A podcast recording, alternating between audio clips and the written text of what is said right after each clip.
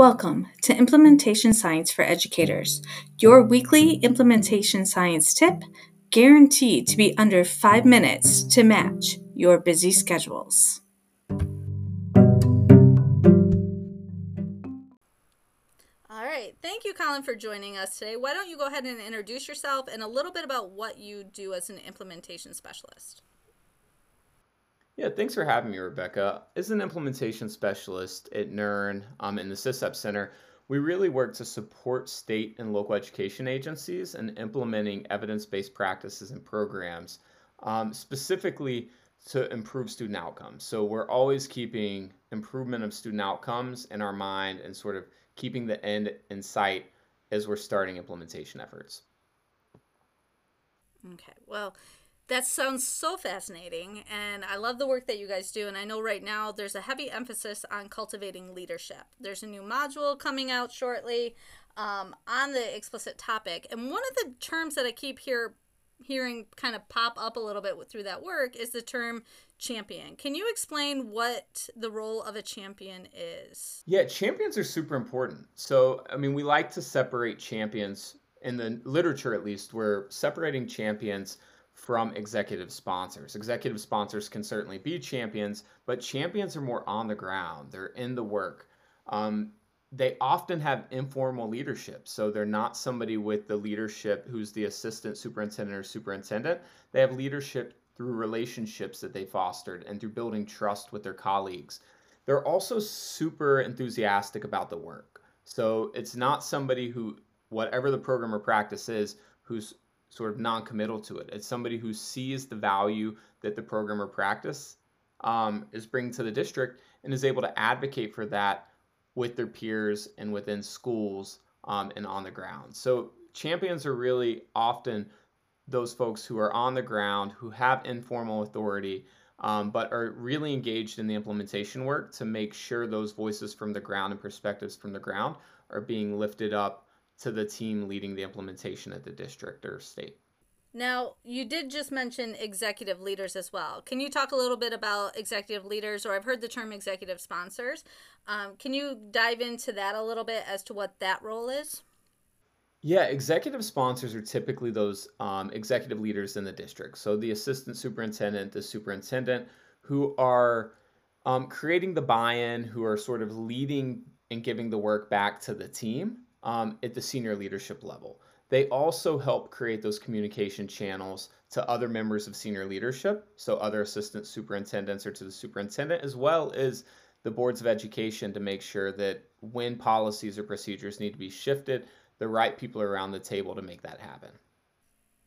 What are some tips you would give executive sponsors in growing champions and giving them some of that authority to do the work?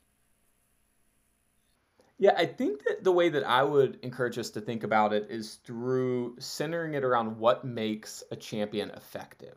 So, some of those pieces around advocacy and involvement and authentic engagement um, are really the important pieces that we want to build the competencies of champions around. And so, when we think about what executive sponsors and others can do to build champions, it really comes to a few different things. First is effective communication, making sure that bi-directional communication is happening, that champions are both communi- being communicated to and with. Um, also, empowerment. I mean, we really have to think through how we're giving work back to the people. And then finally, um, executive sponsors can lean in and give champions and other implementation leaders credibility by lending their formal authority. So, by na- noting as a formal leader and as an executive leader at a state or local education agency, they're able to say that this person's a champion and here is their role and the expectations of it, thus giving them some degree of formal authority, even though they came to the role through their informal authority with their peers and colleagues.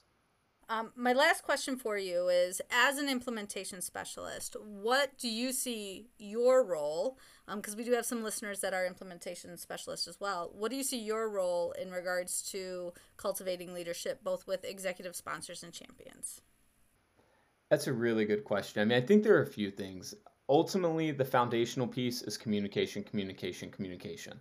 One of my favorite quotes is the biggest single illusion is that communication actually took place, right? So, this notion that just because we say something doesn't mean that that's how it was interpreted interpreted or perceived by the person that we're communicating with so we really need to think through how are we intentionally providing updates um, to executive leaders for example how are we being clear in communicating roles and expectations both of the champion but also the roles and expectations that we need of executive leaders of the work the other pieces we need to be able to clearly communicate what our needs are. What are the needs of the team? What are the needs of practitioners on the ground?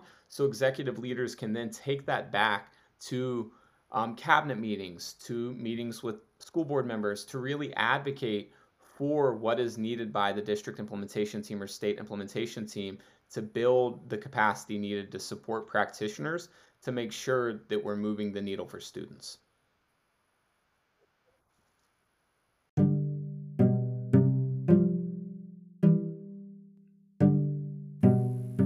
Thanks for listening in on Colin and mine's conversation around cultivating leadership and the power of champions in implementation.